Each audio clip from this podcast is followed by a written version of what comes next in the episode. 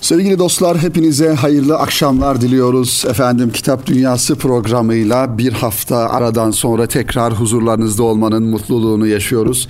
Şu an radyoları başlarında bizleri dinleyen tüm sevgili dostlarımızı, kitap dostları efendim, en kalbi duygularımızla, muhabbetlerimizle selamlıyoruz ve yeni bir Kitap Dünyası programına inşallah kıymetli dinleyenlerimiz bize ayrılan süre içerisinde başlamış oluyoruz. Efendim, İlk kitabımız önemli bir şahsiyeti, önemli bir karakteri, bir efendim eğitim sevdalısını, bir dava adamını anlatan, tarihi bir karakteri anlatan bir kitapla inşallah programımıza başlayalım istiyoruz sevgili dinleyenler. Bu e, kitabımızı ve bu şahsiyetimizi anlatırken Yeni Şafak gazetesinin kitap ekinden Halim Gençoğlu'nun kaleme almış olduğu kısa bir tanıtım yazısından da istifade etmek istiyoruz. Güney Afrika'da marif çalışmaları yapan ve gerçekten bugün bile izleri hala devam eden ve arkasından oraya bu düşünceyle, bu eğitim hizmeti düşüncesiyle giden insanların olduğu Ebu Bekir Efendi'den bahsetmek istiyoruz sevgili dinleyenler. Ee, bu kitap İngilizce bir kitap kıymeti dinleyenler. Taarruf as Psychology of Muslim Education diye hazırlanmış. Yusuf e, Vagdi'nin kaleme almış olduğu İngilizce bir kitap. Ancak Ebu Bekir Efendi'yi biraz daha biz burada ön plana çıkarmayı düşünüyoruz ve Ebu Bekir Efendi ile alakalı sizden internet üzerinden en kolay bir şekilde şöyle bir araştırma yapmanızı yıllar önce Osmanlı'nın Osmanlı'nın çağrı daha doğrusu Afrika'daki e, Müslümanların çağrısını yerine getirmek e, üzere Osmanlı Devleti padişah efendim e, Ebu Bekir Efendi'yi Afrika'ya gönderiyor ve orada eğitim hizmetleri e, yapmasını istiyor. Ebu Bekir Efendi de oraya gidip gerçekten orada talebe yetiştiriyor, okul açıyor e, ve hala onun e, orada açmış olduğu okulun izleri devam ediyor. Güney Afrika e, Stellenbosch Üniversitesi Eğitim Bilimleri Bölümü Başkanı Profesör Yusuf Vagit e, Ebu Bekir Efendi'nin Ümit Burnu'ndaki okulunda izlemiş olduğu eğitim çalışmaları üzerine önemli bir kitap kaleme aldı.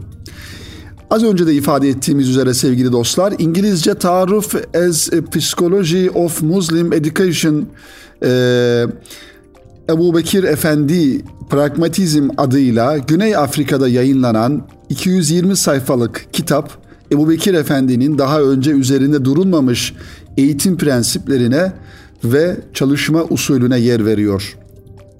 Güney Afrika'da yaşayan bir ilim adamı olarak e, Vagid'in bu çalışması Ebu Bekir Efendi'nin İslami hizmetlerini başka bir boyuttan ele alıyor. Kitabın birinci bölümünde sevgili dostlar Ebu Bekir Efendi'nin Cape Town e, Cape Town'da ilk gelişi e, oraya ilk gelişi bir eğitimci olarak topluma nasıl ayak uydurduğu üzerinde durulmakta.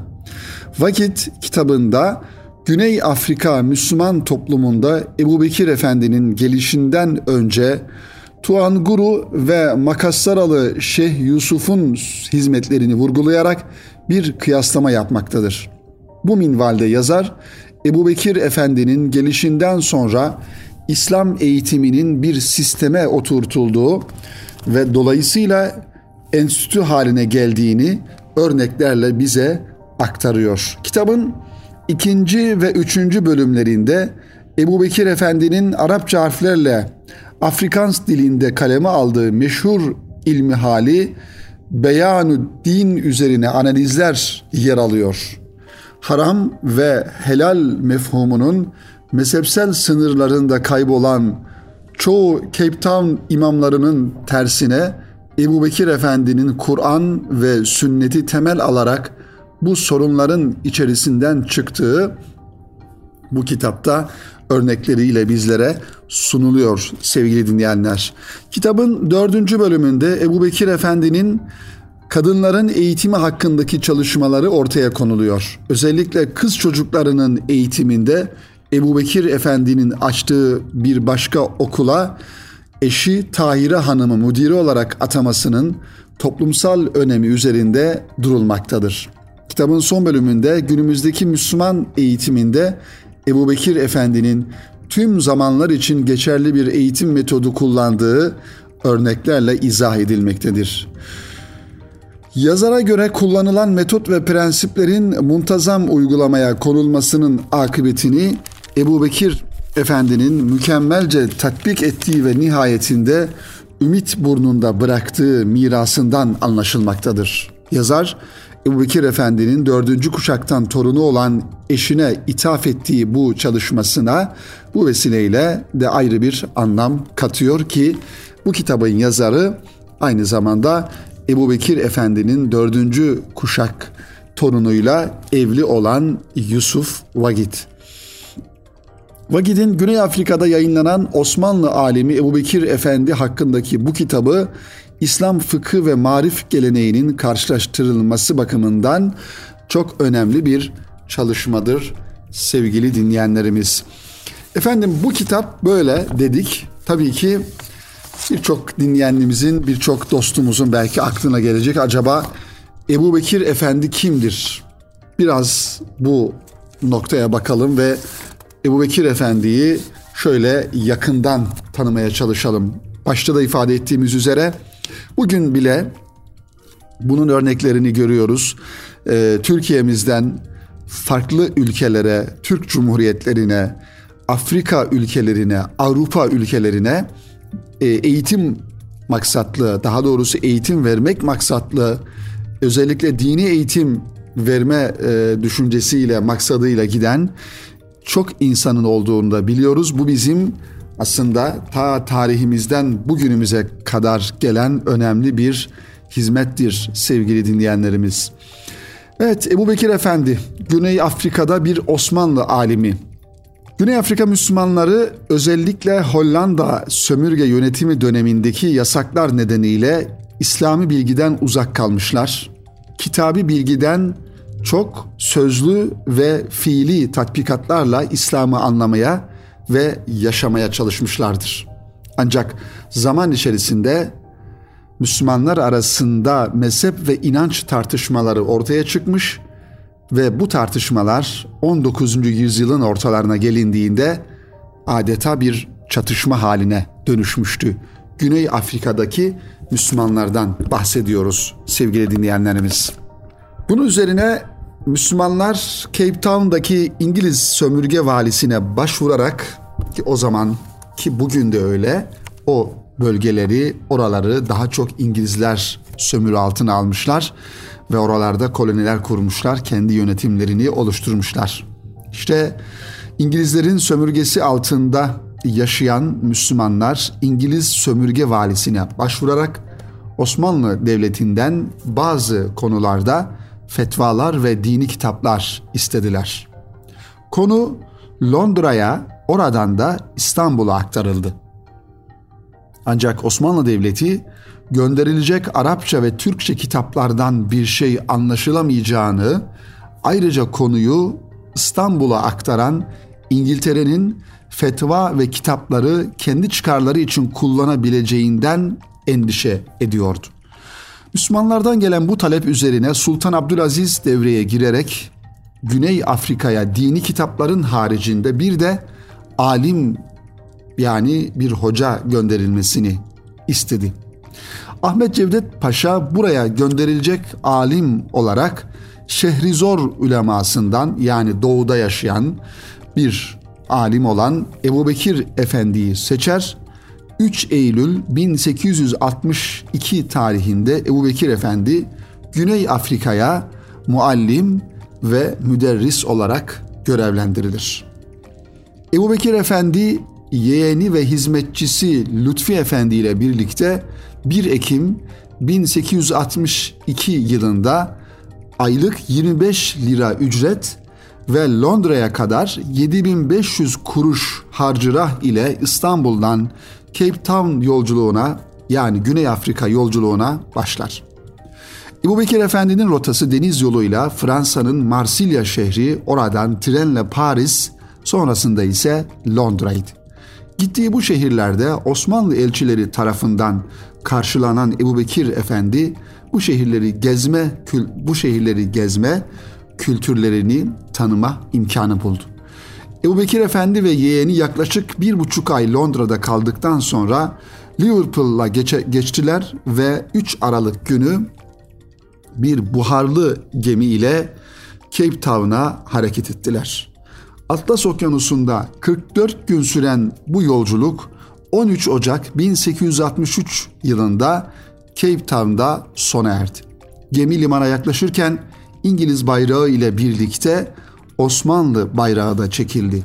Gemi karadan da 3 pare top atışıyla karşılandı. Bakın sevgili dostlar, yani bir Osmanlı'nın bir öğretmeni, bir muallimi, bir müderrisi Güney Afrika'da nasıl bir coşkuyla karşılanıyor? Ancak İngiliz yönetimi Osmanlı nüfuzunun artacağı düşüncesiyle bölgedeki Müslümanların Ebu Bekir Efendi'yi karşılamasını istememiş ve bu gelişi oradaki Müslümanlardan gizli tutmuştu ilk başlarda. Ebu Bekir Efendi İngiliz yönetimince Royal Otel'e yerleştirildi. Kısa bir süre sonra Cape Town Müslümanları Ebu Bekir Efendi'nin gelmiş olduğunu duydular ve akın akın otele onu ziyarete gittiler. Ebu Bekir Efendi Cape Town'a gelişinin ikinci günü görevine hemen başladı ancak tahmin ettiğinden zor bir görev onu bekliyordu. Çünkü karşısında batıl gelenek ve görenekleri din haline getirmiş bir topluluk vardı. Ebu Bekir Efendi Cape Town'da ilk olarak bir ev tutar. Burası hem kendisinin ikameti hem de eğitim vereceği okul olacaktır. Üç ay içerisinde yaklaşık 300 kadar kız ve erkek öğrenci toplayarak bunların eğitimine başladı. Ayrıca genç, yaşlı, kadın, erkek ve yetişkinlere de sohbetler, toplantılar, dersler vermeye başladı. Adeta kendisini vakfetti, seferber etti bütün e, kendine ait imkanları, ilmini ve orada bir eğitim hayatına başladı Ebu Bekir Efendi. Tabii ki karşılaştığı en önemli zorluk dil meselesiydi. Ebu Bekir Efendi önce buradaki Müslümanlarla anlaşmak için 7 ay boyunca oranın yerel dilini öğrendi. Ardından ise sahte hocalarla mücadele ederek herkesi eğitmeye doğru bilgi vermeye çalıştı.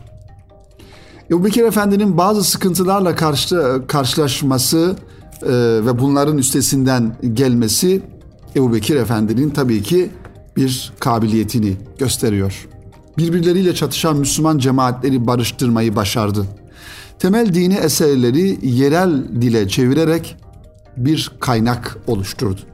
Kurduğu okul 3 yıl sonra ilk mezunlarını verdi. Çevre eyaletlerden gelen öğrenciler burada aldıkları eğitimlerin ardından kendi memleketlerinde benzer okullar açarak doğru bir İslam anlayışının Güney Afrika'da yayılmasına yayılmasına vesile oldular. Burada evlilikte yapan Ebu Bekir Efendi'nin beş oğlu oldu. Ebu Bekir Efendi bunlardan Ataullah Efendi'yi iyi bir alim olarak yetiştirdi oğlu Ataullah Efendi. Ataullah Efendi de 1884 yılında e, Kimberley'de açılan Osmanlı Okulu'nun müdürlüğüne tayin edildi.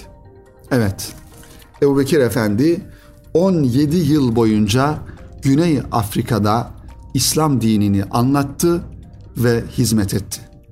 29 Ağustos 1880 tarihinde burada yani Cape Town'da vefat etti. Ebu Bekir Efendi mezarı da oradadır sevgili dinleyenler. İşte biraz önce Yusuf Fakid'in e, kaleme almış olduğu aslında büyük kayınpederi sayılıyor Ebu Bekir Efendi kendisinin kaleme almış olduğu Ebu Bekir Efendi'nin Güney Afrika'daki Marif Çalışmaları isimli kitabı da bu zatı, bu Osmanlı alimini anlatıyor bizlere sevgili dinleyenler. Bu kitabı niçin aktardık kıymeti dinleyenler? Şundan dolayı bu bir vizyon, bir ufuk meselesidir. Osmanlı Devleti'nin sadece Ebu Bekir Efendi değil, başka ülkelere göndermiş olduğu, Japonya'ya göndermiş olduğu eğitim gönüllüsü insanlar var. Aslında bu gelenek, bu anlayış, bu ufuk, bu vizyon bugün en güzel şekilde devam ediyor.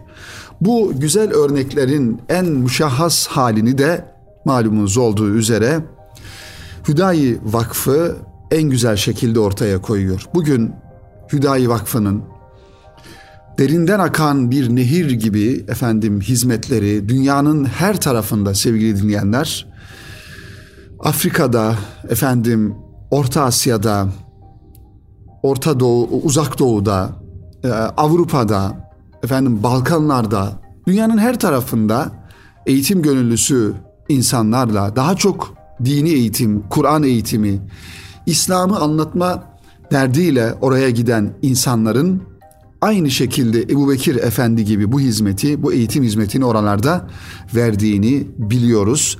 Bir yönüyle aslında Türkiye Cumhuriyeti'nin yani devletimizin, ülkemizin oralarda gönüllü elçileri olarak hizmet etmeye, dünya insanını irşat etmeye devam ediyorlar. Hem yürekten, muhabbetle, aşkla bu irşatta devam ediyor sevgili dinleyenlerimiz.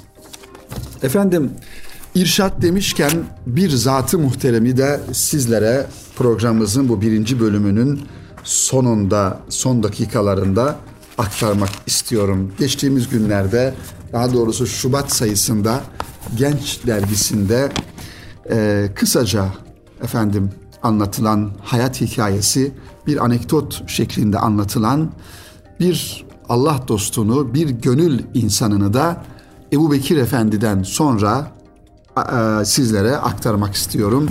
Belki yakından tanımak isteyen sevgili dinleyenlerimiz de bu zat hakkında farklı kaynaklardan bilgiler el, elde edebilirler.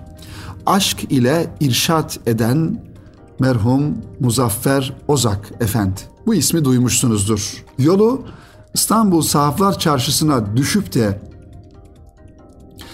e, bir ismi öğrenmekten ve tanımaktan mahrum kalmış kimse yoktur. Yolu İstanbul Sahaflar Çarşısı'na düşen Varsa da en azından bu köşe hem ona hem diğer bilmeyenlere vesile olsun diyerek merhum Muzaffer Ozak Efendi'den bahsetmek istiyoruz sevgili dinleyenler. Muzaffer Efendi Konyalı Hacı Mehmet Efendi'nin oğlu olarak İstanbul Karagümrük'te dünyaya gelmiştir. Babasını küçük yaşta kaybetmesine ek olarak iki dayısı ve 11 ağabeyi Birinci Dünya Savaşı'nda en küçük ağabeyi de milli mücadele sırasında şehit olmuştur. Böylece Muzaffer Efendi fakir ve kimsesiz bir ailenin küçük erkek evladı olarak kalmıştır. İlk tahsilini Uşşaki Şeyhi Abdurrahman Efendi Saruhani himayesinde yaptıktan sonra Kur'an-ı Kerim ve tecvid, Arapça, hadis, fıkıh, siyer dersleri aldı. Aynı zamanda farklı şeyhlerin gönül ehli insanların sohbetlerine de devam etti. Muzaffer Efendi bunların yanında hat ve tezyinat ile dini musiki gibi güzel sanatlarda da çeşitli üstadlardan, hocalardan eğitim aldı. Beyazıt Camii'nde müezzinlik görevine başladığında sahaflar çarşısında da dükkan açarak sahaflık yapmaya başladı. Fakat sahaflığa başlaması askere gitmeden önce kendi kitaplarını Fatih Camii avlusunda satması ve burada yaşanan teşvik edici hikayelerle yakından ilgilidir. Daha sonra sahaflar şeyhi olarak anılmasına giden süreç de böyle başlamıştır. Halveti Cerrahi Şeyhi Fahreddin Efendi'ye intisap eden ve yine kendisinden halifelik alan Muzaffer Efendi 1966 yılında şeyhinin vefatıyla beraber Nurettin Cerrahi Tekkesi'nin türbedarı ve aynı zamanda postnişini olmuştur. Nurettin Cerrahi Tekkesi sevgili dinleyenler bugün dahi faaliyetlerine devam ediyor. Tuğrul İnançer Efendi'nin e, riyasetinde Karagümrük'te e, orada hizmetlerine devam ediyor.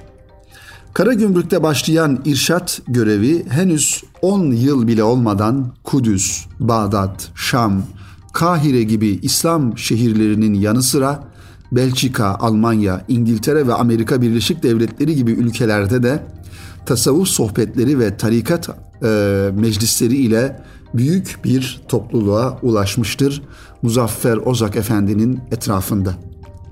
Muzaffer Efendi'yi tanımak ve kendisinden istifade etmek için başvurulacak ilk kaynak eserleri olsa da bugün birçok sohbet kaydı ile ay e, zikir meclisleri görüntüleri ve bestelenen ilahilerine de internet üzerinden ve farklı platformlardan ulaşabiliriz sevgili dinleyenlerimiz. Evet efendim programımızın birinci bölümünün sonuna geldik. Şimdi kısa bir ara verelim ve aranın ardından kalan süremizde de sizlere yeni kitapları aktarmaya devam edelim efendim. Sevgili dostlar, tekrar huzurlarınızdayız. Programımızın ikinci bölümünde kaldığımız yerden devam ediyoruz. Radyolarını yeni açan sevgili dinleyenlerimizi de tekrar selamlıyoruz efendim ve programımızın ikinci bölümüne devam etmiş oluyoruz. Şöyle birinci bölümde neler anlattık kısaca ifade edecek olursak iki tane güzel insanı ve aynı zamanda bir kitabı anlatmış olduk. Afrika'ya, Güney Afrika'ya oradaki Müslümanların e, davetiyle Osmanlı'dan daha doğrusu e, ricasıyla, isteğiyle giden e, Ebu Bekir Efendi'yi anlattık. Ebu Bekir Efendi ile alakalı yazılan bir kitaptan bahsettik ve Ebu Bekir Efendi'nin Güney Afrika Cape Town'da yapmış olduğu eğitim faaliyetlerini kısaca anlatmaya çalıştık ve arkasından bir gönül insanı rahmetli Muzaffer Ozak Efendi'nin efendiden kısaca bahsettik ve e, sevgili dinleyenler programımızın birinci bölümünü bu şekilde bitirmiş olduk. İkinci bölümde ise Yeni çıkan bir kitap var e, sevgili dinleyenler. Turkuaz kitaptan Selahattin Yusuf imzasını taşıyan Eve Dönemezsin 256 sayfadan oluşuyor. Selahattin Yusuf e, güzel kitaplar ya, efendim yayınlıyor. E, bazen böyle e, roman tarzında veya şiir kitapları. E, bu kitapta bunlardan bir tanesi bir e, roman e, kitabı ama biraz böyle şiirsel e, bir anlatım tarzı var sevgili dinleyenler. Yeni çıkan bir kitap. Bu kitabı inşallah sizlere anlatmaya çalışalım. Eve dönemezsin bir çocuk masalı sevgili dinleyenler. Karadeniz'in bir köyünde tekinsiz doğanın ve insanların içinde kendini arayan isimsiz bir kahramanın fırtınalı iç dünyasını şiirsel bir dille aktaran bir masal kitabı. Ev dediğimiz bizi koruyan ve güvende olduğumuzu hissettiren yapının aslında pek çok manasının olduğunu hatırlatan bir masal. Selahattin Yusuf'un kaleme aldığı romanda ev, başımızın üzerindeki çatı olmaktan çıkıp bambaşka anlamlar içeriyor. Evin en dokunaklı karşılığı ise anne veriyor kitabın sayfalarında. 13 yaşındaki bir çocuğun aşkla, ölümle ve yazarlık hayalleriyle imtihanını okurken hem ağlamaklı oluyor hem de tebessüm ediyorsunuz. 12 Eylül'ün bir dağ köyüne kadar uzanan etkileri ise ortak kaderin bir yansıması olarak arka fonda boy, gösteriyor. Kara önlüğe, ekmek arası helvaya, Okumaya hasret bu isimsiz çocuk okuldan alınıp mısır tarlalarına, bağa, bahçeye sürülüyor önce. İlkokulun jandarma gölgesinde zorunlu olması onun yüzünü yüzünü kopartıldığı hayallerine yeniden çeviriyor. Bu sefer önce yoksulluğun ve yarım kalmışlığın içinde ilk aşkın gelip o çocuk kalbini ele, ele geçirdiği tarifsiz duygular baş gösteriyor. Ömer Seyfettin ve Kemalettin Tuğcu hayranı olan çocuk okuduğu o kitaplardan birinin içine düşmüşçesine annesini kaybediyor ve asıl hikaye o zaman başlıyor. Annesinin gülen yüzünü naylonlara sarıp göğsünde muska olarak taşıyor çocuk. Yaylaya çıkan Katar'ın ortasında o fotoğrafı defalarca çıkarıp ağlıyor ve onun gözyaşları şiir olup akıyor. Diyorum kendime, eve dönemezsin, katlan buna. Ellerinin arasındadır şimdi ev. Ama olsun, esirgemez anne bakışı son bir teselli. Görmeyi bırakmış, gözleri sürdürür bakmayı hala. Müzik sussa da sessizlik onu biraz daha sürdürür. Evet, işte bu cümleleri görüyoruz. Selahattin Yusuf'un Eve Dönemezsin isimli kitabının sayfalarında sevgili dinleyenlerimiz. Bu cümle bize, bu cümlenin bize hatırlattığı şey İsmet Özel'in Eve Dön, Şarkıya Dön, Kalbine Dön dizeleri oluyor. Annesini yani evini kaybetmiş. Şarkısı susmuş bu çocuğun kalbine dönmekten başka çaresi kalmıyor. O da öyle yapıyor. Tutunacak son dalı olan sevdiğine yazdığı mektuplarla hem hayata hem hayallerine tutunuyor. Yıllar sonra yazar olduğunu hayal ettiğim çocuk için evin artık köyle şehir arasında değişen hayatının kenarından baktığında ortaya saçılan naftalin kokulu anıları ve ilk aşkın uzaklarda kalmış coşkusu ve göğsünde taşıdığı öksüzlüğü olduğunu tahmin etmek hiç de zor gelmiyor. Bulundukları evlere ve hayatlara sığ sığamayıp köylerden kentlere hayallerinin peşinde koşanların eve dönemezsin de kendilerinden çok şey olacaklarına eminiz. O isimsiz çocukların şarkısı bu romanda ses bulmuş. Şiirle yoğrulmuş, gerçekle çarpışmış, az gidip uz gidip dağları tepeleri aşarak bugüne ulaşmış bir şarkı adeta. Nakaratını ezbere bildiğimiz, sözlerini belki unuttuğumuz ama mırıldandığımızda hala huzur veren o güzel ve eski bir şarkı. Duygusal ve biraz da efendim belki kendisini anlatan bir kitap Selahattin Yusuf'un Eve Dönemezsin ve belki de birçoğumuzu kendimizin bulduğunu ki 1970'ler, 80'ler, 90'lar bu yıllarda Türkiye'de köyden kente hatta Türkiye'den farklı Avrupa ülkelerine büyük bir göç yaşanmıştı. Fakirlikten, yoksulluktan dolayı sevgili dinleyenler. Onun için bugün e, İstanbul gibi büyük şehirlere baktığımızda her ilden, her köyden hatta neredeyse insanın olduğunu ve burada bu insanların bir hayat düzeni oluşturduklarını ama hep memleket hasretiyle, hep köy hasretiyle, ata toprağı hasretiyle yaşadıklarını da biliyoruz, görüyoruz sevgili dinleyenler. Bu da bizim ülkemiz insanının bir gerçeği e, olarak karşımızda duruyor. İşte bu kitapta aslında böyle bir hasreti, e, böyle bir özlemi, e, böyle bir iç yangınını bize anlatıyor Selahattin Yusuf'un Turkuaz kitaptan çıkan Eve Dönemezsin isimli kitabı da bu şekilde kıymetli dinleyenlerimiz. Efendim programımızın sonuna geldik. Önümde İskender Pala'nın Kervan isimli bir kitabı da var. Kapı yayınlarından çıkmış yeni bir kitap. Dilerseniz bunu da önümüzdeki haftaya bırakalım inşallah. Ve programımızı burada sonlandıralım.